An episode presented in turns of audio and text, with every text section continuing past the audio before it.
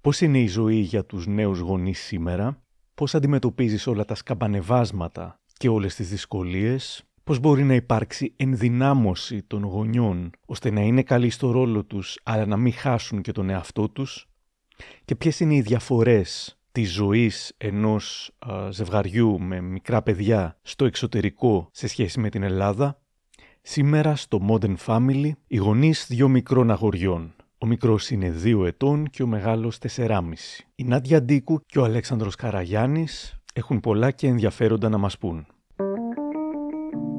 Είναι τα podcast της LiFO. Γεια σας, είμαι ο Άρης Δημοκίδης και σας καλωσορίζω στο Modern Family, το podcast της LiFO που επιχειρεί να σκιαγραφήσει το προφίλ της σύγχρονης οικογένειας στην Ελλάδα.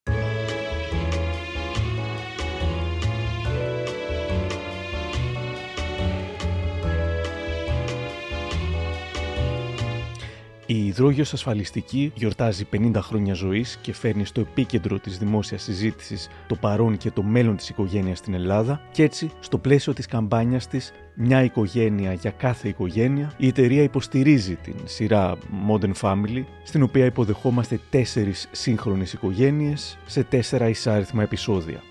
Οι οικογένειες αυτές μοιράζονται το καθημερινό τους βίωμα, μιλούν για τις προκλήσεις που αντιμετωπίζουν, ξορκίζουν τα στερεότυπα και μας εξηγούν τι σημαίνει για αυτές η οικογένεια και γιατί αποφάσισαν να δημιουργήσουν τη δική τους. Και πριν περάσουμε στην Άντια και τον Αλέξανδρο, να σημειώσω πως η Υδρόγειος Ασφαλιστική πραγματοποιεί μια μεγάλη κοινωνική έρευνα σε συνεργασία με το Εθνικό Κέντρο Κοινωνικών Ερευνών εξερευνώντας το προφίλ των σύγχρονων οικογενειών στη χώρα και τα αποτελέσματα θα δημοσιευτούν τον Ιούνιο.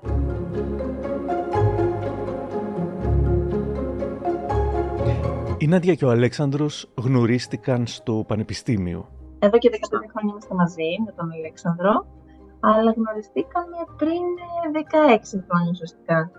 Ήμασταν σε φοιτητές σε διαφορετικά έτη υπήρξε και ρευνοβόλος έρωτας από μεριάς μου. και κάπως έτσι ξεκίνησε η σχέση. Μετά φύγαμε στο εξωτερικό, πήγαμε Αγγλία, σπουδάσαμε, ζήσαμε εκεί πέρα και σχεδόν 12 με 13 χρόνια και κάπου εκεί πέρα, μέσα ουσιαστικά στα χρόνια της Αγγλίας, εκεί αραβωνιστήκαμε, εκεί ήρθε ουσιαστικά και το πρώτο παιδί, το 2019. Αναρωτήθηκα πώς ήταν η ζωή τους πριν το πρώτο τους παιδί και φυσικά τι άλλαξε με την απόφασή τους να δημιουργήσουν την οικογένειά τους. Υπήρχε πολύ αλληλοσεβασμός, εκτίμηση, έρωτας και υπάρχει. Κάπως έτσι ήταν. Ήταν ένα πολύ όμορφο ταξίδι που βέβαια δεν προμείνει όλα αυτά που θα ζήσουμε ως γονείς. Σίγουρα. θα θέλετε λοιπόν να μας πείτε τι έγινε και τι άλλαξε τι άλλαξε; Ε, τώρα εδώ είναι ολόκληρο ε, βιβλίο να γράψεις για το τι αλλάζει ουσιαστικά. Τι αλλάζει στο ζευγάρι, τι αλλάζει μέσα στη μητέρα, τι αλλάζει στον πατέρα. Αλλάζουν όλα, βασικά. Ε, αλλάζουν τα συναισθήματα, μεγαλώνει η αγάπη, πολλαπλασιάζονται τα συναισθήματα όλα βασικά και βγαίνουν στον κόσμο ε, ένας νέος κόσμος, ένα νέο παιδί, πέρα από αυτό το οποίο γεννά, γεννάτε, βγαίνει το δικό σου εσωτερικό παιδί, το οποίο ξυπνάει και βγάζει όλα, όλη την παιδικότητα, αλλά και όλα τα τραύματα μαζί. Εγώ αυτό το οποίο βίωσα, εγώ είμαι παιδαγωγός, με πολλά χρόνια εμπειρία, είχα πάρα πολύ χαρά και επιθυμία να γίνω μητέρα. Έχω δύο μεταπτυχιακά, είχα γνώσεις, είχα εμπειρία και παρά το γεγονός ότι υπήρχαν όλα αυτά, δυσκολεύτηκα αρκετά. Πάρα πολύ.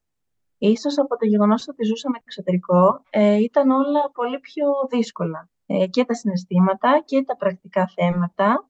Οπότε για μένα άλλαξε το γεγονός ότι ήρθα, σε, ήρθα αντιμέτωπη με πολλά συναισθήματα τα οποία δεν τα περίμενα. Πίστευα και περίμενα ότι το παιδί είναι το κερασάκι στην τούρτα. Είναι αυτό που λένε ότι δεν είναι το γλυκό. Αλλά δεν ήταν έτσι για μένα τουλάχιστον πάρα πολλές ε, φάσεις της ζωής μου τα τελευταία τέσσερα χρόνια. Γιατί ο μεγάλος μας είναι 4,5 και ο μικρός τώρα είναι 2. Οπότε αυτά τα 4,5 χρόνια ε, υπήρχαν πολλά σκαμπανεβάσματα.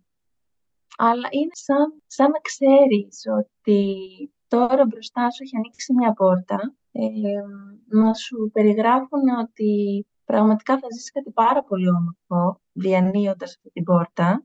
Εκεί που ανοίγεις και βάζεις το πόδι σου μέσα σε αυτόν τον νέο κόσμο, συμβαίνουν διάφορα πράγματα τα οποία δεν σου επιβεβαιώνουν πάντα το πόσο υπέροχος είναι αυτός ο κόσμος. Ωστόσο, εσύ πραγματικά πρέπει να συνεχίσεις και να στρέφεις συνέχεια το βλέμμα σου μόνο προς το καλό. Δηλαδή, προς την ε, πλευρά εκείνης της ε, θέας και της οπτικής που πραγματικά σε, σε δυναμώνει, σε κάνει να νιώθεις ε, γεμάτη και πολλαπλασιάζει την αγάπη μέσα σου.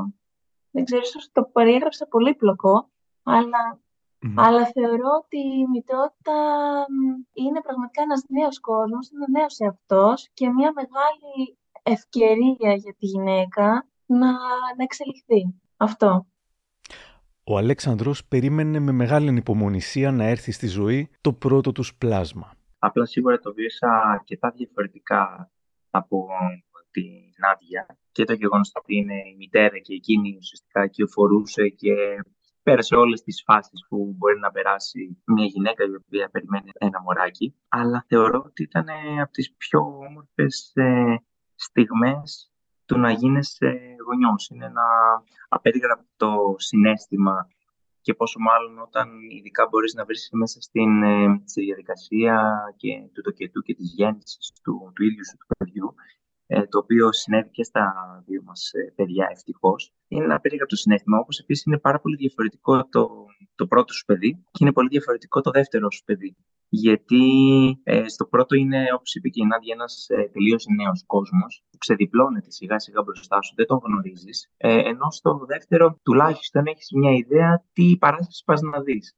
Αλλά και πάλι θα δεις ότι είναι κάτι πάρα πολύ διαφορετικό όσο εξελίσσεται και μεγαλώνει το δεύτερο παιδί, γιατί είναι ένα τέταρτο μέλος στην οικογένεια, δεν είναι ένα τρίτο μέλος, όπως ήταν το πρώτο σου.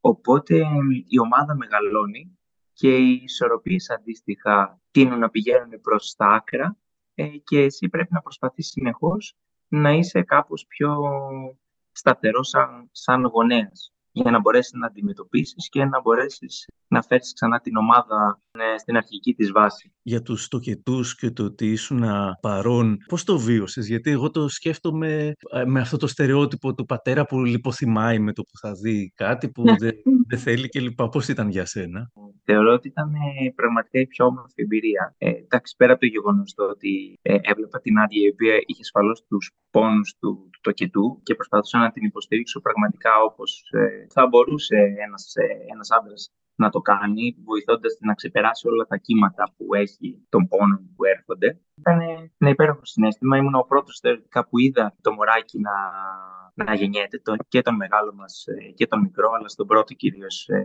έγινε αυτό. Και νομίζω ότι δεν θα σκεφτόμουν ποτέ το να μην βρισκόμουν παρόν σε μια τέτοια στιγμή που είναι τόσο στιγμή της, ε, της μαμάς όσο και στιγμή του ενός πατέρα που γίνονται νέοι γονείς. Η Νάντια είναι παιδαγωγός, έχει σημαντική επαγγελματική εμπειρία, γνώσεις, έχει μεταπτυχιακά κι όμως μας λέει ότι δυσκολεύτηκε και αυτή πολύ. Το βρήκα ενδιαφέρον καθώς πρέπει να έτσι υπάρξει αποενοχοποίηση των γονιών που τα βρίσκουν σκούρα, παιδεύονται να λύσουν προβλήματα. Μπορεί να βοηθήσει και άλλους. Καταρχάς, ένας από τους λόγους τους οποίους έγινε παιδαγό ήταν επειδή πίστευα ότι μπορείς να φέρεις, αν κάνεις ένα παιδί ευτυχισμένο, δηλαδή αν, αν του βοηθήσεις την εξέλιξή του από τα πρώτα χρόνια της ζωής του, στο να μεγαλώσει αυτόνομο, ελεύθερο, ισορροπημένο, με αγάπη, ε, έλεγα φαντάζομαι αυτό το πλάσμα θα εξελιχθεί σε έναν άνθρωπο που πραγματικά μπορεί να φέρει την ειρήνη στον κόσμο. Αφού έγινα μητέρα, συνειδητοποίησα ότι με τις μαμάδες πρέπει να δουλέψεις, γιατί οι μαμάδες είναι αυτό το, το κύτταρο το οποίο πραγματικά παρασύρει τους πάντες, η ενέργειά της και ο τρόπος που ουσιαστικά μεταφέρει την αγάπη της, τις γνώσεις της, τις πληροφορίες για την κοινωνία μέσα στο σπίτι, αυτή είναι η οποία πρέπει να μεσογωγικά δουλευτεί ε, και να οριμάσει. Γιατί αυτή είναι που θα παρασύρει ουσιαστικά και τα υπόλοιπα μέλη της οικογένειας. Άρα ναι, πολύ τις σκέφτομαι τις μαμάδες, πολύ τις έχω σκεφτεί τις μαμάδες, αλλά δεν σου κρύβω ότι είμαι αρκετά εντυπωσιασμένη από το γεγονός ότι οι περισσότερες τα έχουν καταφέρει πολύ καλύτερα από μένα. Γιατί ως μητέρα δεν χρειάζεται τίποτα παραπάνω, θεωρώ εγώ, από αγάπη, από αποδοχή και από το ένστικτό σου. Ε, και όχι γνώση. Δηλαδή, εμείς οι νέες μαμάδες ε, διαβάζουμε πολλά βιβλία, θεωρώ, που ωραία, είναι οκ, καλό, ενημερωνόμαστε πολύ, που είναι όλα καλά είναι θεμητά και καλά κάνουμε, αλλά ε, ζοριζόμαστε στην πράξη. Και αυτό συμβαίνει γιατί λειτουργεί τόσο έντονα το υποσυνείδητο και όλα αυτά τα οποία έχουμε βιώσει από τους δικούς μας γονείς και από αυτό το εσωτερικό παιδί που σου είπα προηγουμένως, που ξυπνάει, που μαζί με το δικό σου παιδί γεννιέται, αναγεννάται για αυτό το εσωτερικό παιδί και είναι, είναι μια πάλι. Οπότε οι φίλες μου ή ο περίγυρος, εννοείται έχω δει πολλά κομμάτια από αυτό το ζόρι, αλλά έχω δει και πολλά κομμάτια πολλά πιο ανάλαφρα. Και όσο πιο χορτασμένη και χορτασμένο είναι το ζευγάρι από πριν, σε οποιοδήποτε επίπεδο χορτασμένο μπορεί να θέλει ο κάθε άνθρωπος να είναι χορτασμένος, σαν ζευγάρι, ερετικό, εμπειριών, ε, επαγγελματικό, οτιδήποτε έχει ο καθένας σαν αυταξία μέσα του, τόσο καλύτερα πηγαίνει. Συν το γεγονός ότι είναι πάρα πολύ σημαντικό κομμάτι η βοήθεια. Ε, το λέω και το ξαναλέω, ακόμα και το ένα πιάτο φαγητό ε, κάνει μεγάλη διαφορά. Αυτό. Εμείς είχαμε το θετικό ότι ήμασταν στο εξωτερικό, οπότε κάναμε το κεφαλιού μας, δηλαδή μεγαλώσαμε τα παιδιά μας έτσι όπως ονειρευόμασταν ή θέλαμε. Ωραία. Αλλά είχε και τα αρνητικά το ότι μπορεί να μην είχαμε τη μαμά ή την ε, ε, μητέρα του συζύγου μου ή το, τους φίλους ή τους συγγενείς να λέει ο καθένας το μακρύ και το κοντό του από το γιατί φυλάζεις ακόμα το παιδί μέχρι το δώσ' του λίγο τζουρεκάκι παιδί μου ή δώσ' του λίγο πιπίλα αλλά ζοριστήκαμε πάρα πολύ στο πρακτικό κομμάτι γιατί ήμασταν εργαζόμενοι οι γονείς, πολλές ώρες Música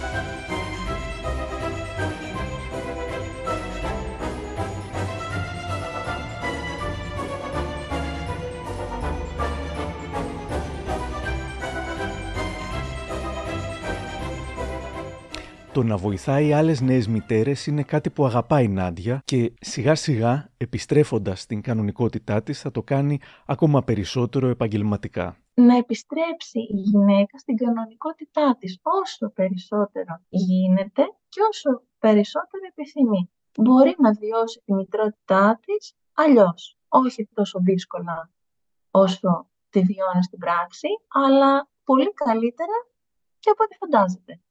Εγώ δηλαδή επιστρέφοντας πίσω Ελλάδα, δεν έχω γυρίσει στην κανονικότητά μου, δεν είμαι ενεργή ε, σε έναν οργανισμό δηλαδή ακόμα. Δουλεύω αθλητικά, με κάποιες σχολές συνεργάζομαι και σαφώς ε, και με κάποιες μαμάδες ε, δουλεύουμε, αλλά αυτό είναι κάτι το οποίο θέλω πάρα πολύ να το οργανώσω και να το ξαναζήσω και να το βιώσω. Γίνονται όλα αυτά, δηλαδή, η, η, η επαφή με τις μητέρες ε, είναι καθημερινή. Από οποιοδήποτε πάρκο και να πας, καταρχάς και μόνο που το γεγονός ότι είσαι μητέρα είναι λες και είσαι φίλη με την άλλη, με την άλλη γυναίκα. Ε, ε, είναι τόσο κοινά τα βιώματα και τα πράγματα τα οποία μοιραζόμαστε, ανεξαρτήτως το ποια ηλικία είναι ή το φίλο του παιδιού, αν είναι βρέφος, δηλαδή ό,τι περνάει κάθε γυναίκα το έχουμε περάσει όλες. Το αγαπώ, αγαπώ πάρα πολύ το να βλέπω μια γυναίκα, μια μαμά ευτυχισμένη, ολοκληρωμένη και να μην βιώσει τα, τις δυσκολίες που βίωσα εγώ. Αυτό.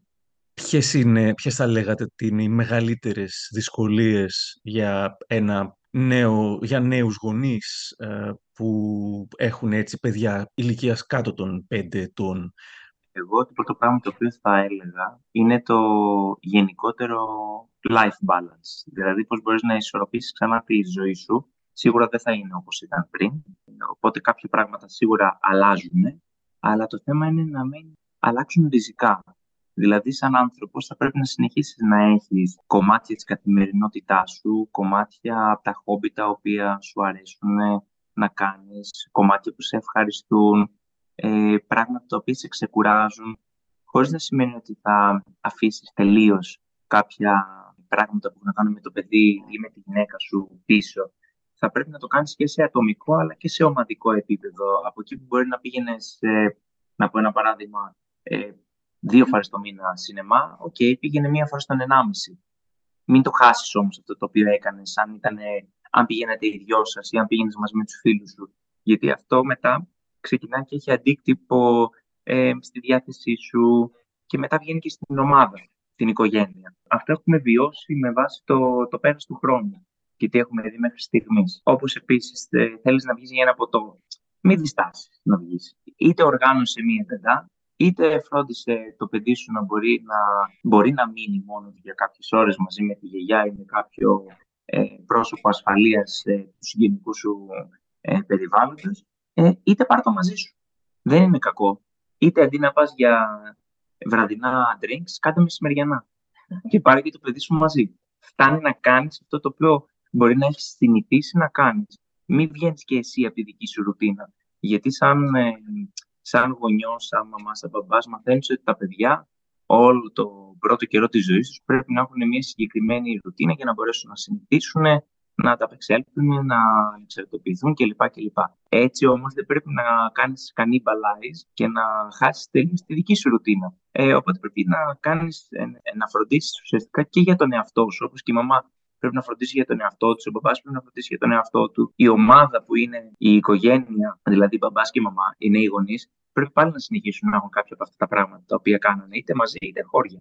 Νάντια, εσύ; Είναι λες και ισορροπώ ένα σκηνή το θέμα αυτής της κοινωνικής ζωής που είχαμε πριν, γιατί ήταν έντονα και υπέροχο το να βγαίνεις έξω, δηλαδή να συναντάς τους φίλους, να σταμάτα. Τώρα έχουμε όλα προσαρμοστεί στις ανάγκες των παιδιών. Το οποίο δεν το θεωρώ απαραίτητα κακό, αλλά με έχει δυσκολέψει το παιδοκεντρικό στυλ γονεϊκότητας. Ε, το οποίο θεωρώ η γενιά μας προσπαθώντας να κάνουμε κάτι διαφορετικό και καλύτερο από τους γονείς μας, το εφαρμόζουμε. Είτε αυτό είναι το, το attachment parent, δηλαδή προσπαθείς να έχεις το παιδί σου πραγματικά κοντά σου, το, το responsive parent, δηλαδή να ανταποκρίνεις συνέχεια στις ανάγκες του. Γενικώς αυτή η προσπάθεια συνεχόμενη για το παιδί, το να κάνουμε το καλύτερο, να δώσουμε το καλύτερο, να το παίρνουμε βιολογικά ναι, όλα αυτά εννοείται είναι φανταστικά και υπέροχα και καλά, αλλά στο τέλος θεωρώ ότι μπαίνουμε τόσο πολύ σε αυτό το ρόλο της, ε, της μητρότητας, της που έχουμε, δηλαδή ε, ε, εγώ αυτό, σε αυτό έχω δυσκολευτεί ή είχα δυσκολευτεί περισσότερο, στο ότι λες, οκ, και για μένα, δηλαδή να φτιάχνεις ένα υπέροχο πιάτο για το παιδί σου, να φάει, και εσύ να τρως στο πόδι, παραδείγματος χάρη. Ε, όχι. Αυτό δεν είναι ούτε ωραίο για το παιδί, ούτε ωραίο για τη μητέρα.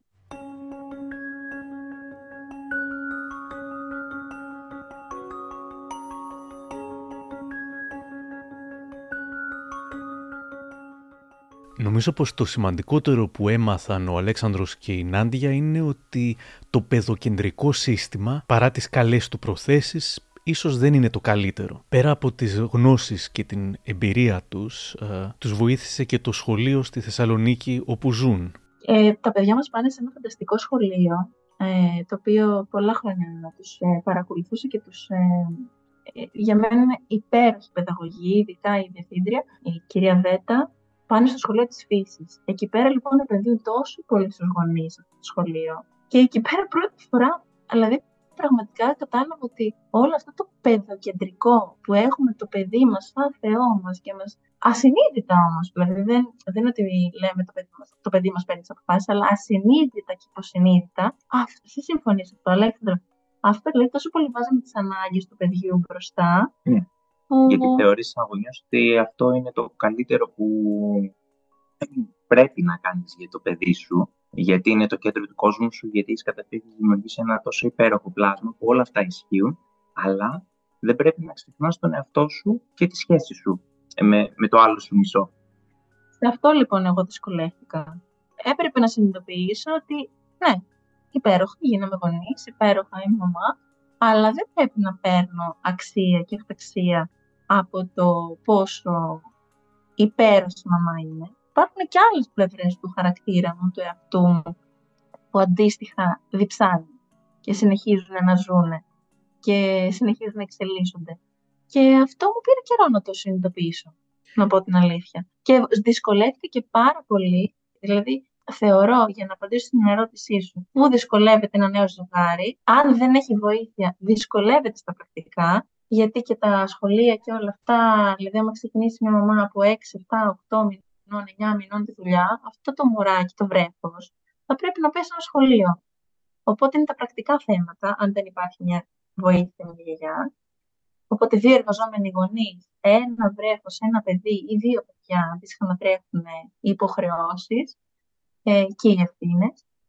Και μετά η δυσκολία είναι στο μεγάλωμα επίσης, όπου το κάθε παιδί, μακάρι δηλαδή να γεννηθεί καταρχάς γερό, πρώτα απ' όλα, και από εκεί και πέρα λες, οκ, έχω εξασφαλίσει ότι η ανάπτυξή του θα έχει μια συγκεκριμένη ροή, αλλά είναι ένας σπόρος ο οποίος θέλει μια καθημερινή φροντίδα και ξέρεις ότι ό,τι έχεις σπείρει, ε, αυτό θα φυτρώσει. Μεγάλη ευθύνη. Και κάθε, ο, ο καταρχάς μέχρι τα τρία, κάθε δευτερόλεπτο συνάπτουν ένα εκατομμύριο συνδέσει στον κεφαλό του. Οπότε κάθε δευτερόλεπτο μετράει την ανάπτυξη του παιδιού σου. Ε, και μόνο αυτό λέει κάτι, ότι είναι, είναι δύσκολος ο ρόλος, θεωρώ. Πώς είναι λοιπόν μια σύγχρονη οικογένεια στην Ελλάδα του σήμερα, και η σημερινή μας οικογένεια έχει έξτρα ενδιαφέρον καθώς ως μέτρο σύγκρισης έχει και την παλιότερη Ελλάδα αλλά και την Αγγλία στην οποία ζούσαν μέχρι πριν από λίγα χρόνια. Καταρχάς, επειδή έχουμε ζήσει και στην ε, Αγγλία, όσο μπορώ θα προσπαθήσω να είμαι αντικειμενική. Εμείς ζούμε τώρα στη Θεσσαλονίκη. Ωραία. Και φύγαμε από το Λονδίνο. Βρήκα αυτή την εμπειρία και αυτή μεταφορά πολύ καλύτερη από ό,τι τι φανταζόμουν. Ο καιρός απίστευτος, η επαφή με τον ήλιο, η επαφή με την οικογένεια. Είναι πολύ σπουδαίο και σημαντικό για τα παιδιά μέχρι τα τρία η, η κοιτίδα της οικογένειας. Η μαμά, ο μπαμπάς και μετά ο άλλος κύκλος της ευρύτερης οικογένειας. Παππούς, γιαγιά, θείες, θείες. Είναι πολύ σημαντικό κομμάτι. Από εκεί και πέρα, πάρκα. Ναι, υπάρχουν και κάποια πάρκα πραγματικά πολύ αξιόλογα. Ε, ζορίστηκαμε αρκετά στην ε, πόλη, σε πεζοδρόμια, στο πώς παρκάρει ο καθένας, γιατί είμαστε γονείς που βγαίνουμε έξω καθημερινά με τα παιδιά. Ωστόσο, το δημόσιο σύστημα υγείας μπορεί πραγματικά κάποιοι να λένε τι λέει τώρα το κορίτσι. Αλλά επειδή εμείς στην Αγγλία έχουμε συνηθίσει όλα είναι δημόσιο και δωρεάν, εν, εννοείται μπορείς να πας σε ιδιωτικό κέντρο, δεν είναι πανάκριβα, οπότε συγκριτικά μπορώ να πω ότι είναι στο ίδιο επίπεδο η εξυπηρέτηση, η εμπειρία, όσο περίεργο και αν ακούγεται αυτό. Εγώ έχω πάρα πολύ θετική εμπειρία και από αυτό το κομμάτι στο κομμάτι της εκπαίδευσης ε, έχω εντυπωσιαστεί επίσης από κάποια σχολεία. Γίνεται πάρα πολύ μεγάλη προσπάθεια και από τους εκπαιδευτικούς. Αυτό το οποίο θα ήθελα ιδανικά να βελτιωθεί είναι το δημόσιο, η δημόσια ε, παιδεία, η δημόσια εκπαίδευση, πώς, οι εγκαταστάσεις. Οι εγκαταστάσεις, mm. συγκρίνοντας με ένα ιδιωτικό, με ένα δημόσιο σχολείο, δεν, δεν, δεν υπάρχουν. Δηλαδή, οι εγκαταστάσεις, το υλικοτεχνικό δηλαδή ε, κομμάτι των σχολείων και η πρόσβαση σε δημόσια νηπιαγωγεία και για πιο μικρές ηλικίες ακόμα. Δηλαδή, αυτό θα λύσει τα χέρια σε πολλές μητέρες. Γιατί, κακά τα ψέματα, όταν θέλεις να εργαστείς, είναι πολύ, είναι πολύ μεγάλο το κόστος ενός ιδιωτικού σχολείου. Και να έχεις και δύο παιδιά είναι, είναι δύσκολο. Είναι δύσκολο. Είναι σαν να δουλεύεις για να πληρώνεις, πιθανώς για κάποιες οικογένειες, να δουλεύεις για να πληρώνεις τα σχολεία των παιδιών. Οπότε αυτό θα έλεγα. Έχω μια θετική εμπειρία γενικώς από την επιστροφή μας στην Ελλάδα και νομίζω και εσύ, Αλέξανδρε, γελάει από το θέμα της αγωνίας. Ε, πες εσύ. Γελάς. Κοίταξε, από, από δική μου πλευρά θεωρώ ότι ναι, σίγουρα στο σύνολο της επιστροφής, γιατί και εμείς, σαν μέτρο σύγκριση, ναι, όπως είπε, Άρη, δεν έχουμε την, ε, την Ελλάδα, έχουμε το εξωτερικό. Δείχνει να είναι κάτι το οποίο όσο περνάνε τα χρόνια γίνεται και καλύτερο. Αν το συγκρίνουμε τουλάχιστον με τα δικά μας χρόνια που ήμασταν σε σχολεία κλπ. κλπ. Τα παιδιά απλά στις μέρες μας έχουν, δείχνουν ότι έχουν πάρα πολλές ε, ευκαιρίες. Υπάρχουν σίγουρα περιθώρια βελτίωσης ε, και στα κομμάτια των δημόσιων σχολείων, αλλά αυτά τα οποία κάνουν σίγουρα πάντα τη διαφορά και είναι άνθρωποι οι οποίοι είναι της γενιάς μας, είναι οι άνθρωποι που μπαίνουν και δουλεύουν. Οπότε, σε αυτό που είπε η Νάντια, θα συμπληρώσω ότι ακόμα και αν πολλές φορές μπορεί να μην υπάρχει το, το υλικό ή μπορεί να μην υπάρχουν ε, οι κτηριακές εγκαταστάσεις, οι άνθρωποι οι οποίοι έρχονται ή μπαίνουν ή έχουν τις εμπειρίες ε, στις μέρες μας, σίγουρα έχουν μια πολύ διαφορετική φιλοσοφία από το απλά να πάνε να διδάξουν και να φύγουν. Πραγματικά ενδιαφέρονται για τα παιδιά τα οποία είναι στα, στα σχολεία. Σίγουρα πολύ περισσότερο από τι θα μπορούσε να συνέβαινε στο παρελθόν. Κλείνοντας, να μια ωραία ιδέα, κάτι που λείπει από την Ελλάδα και θα βοηθούσε τις σύγχρονες οικογένειες και όλους τους νέους γονείς. Στην Αγγλία έχουν κάποια κέντρα, κέντρα ουσιαστικά παιχνιδιού, δημόσια κέντρα στους Δήμους, πολύ κοντινά ε, σε πυκνο...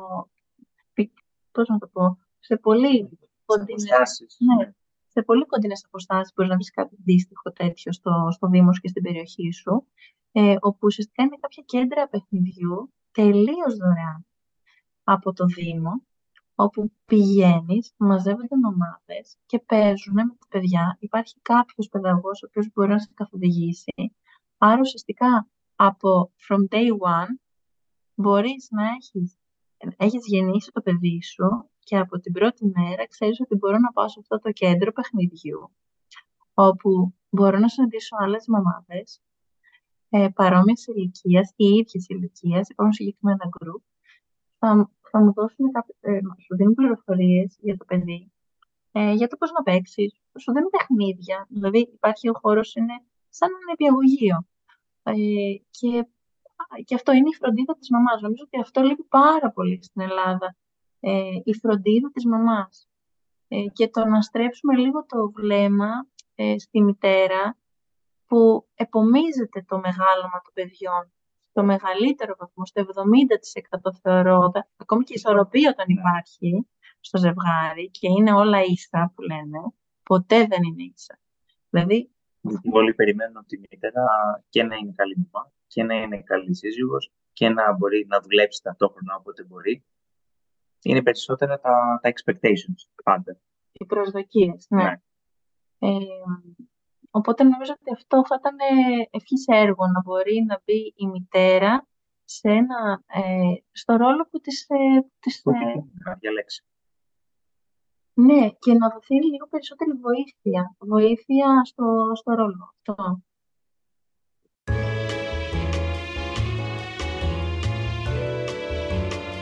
Το Modern Family ευχαριστεί πολύ την Άντια και τον Αλέξανδρο που μοιράστηκαν τις εμπειρίες τους ως νέοι γονείς και την υδρόγειο ασφαλιστική που γιορτάζοντας τα 50 χρόνια ζωής και με την καμπάνια της «Μια οικογένεια για κάθε οικογένεια» φέρνει στο επίκεντρο της κουβέντας όχι μόνο το παρόν αλλά και το μέλλον της οικογένειας στην Ελλάδα.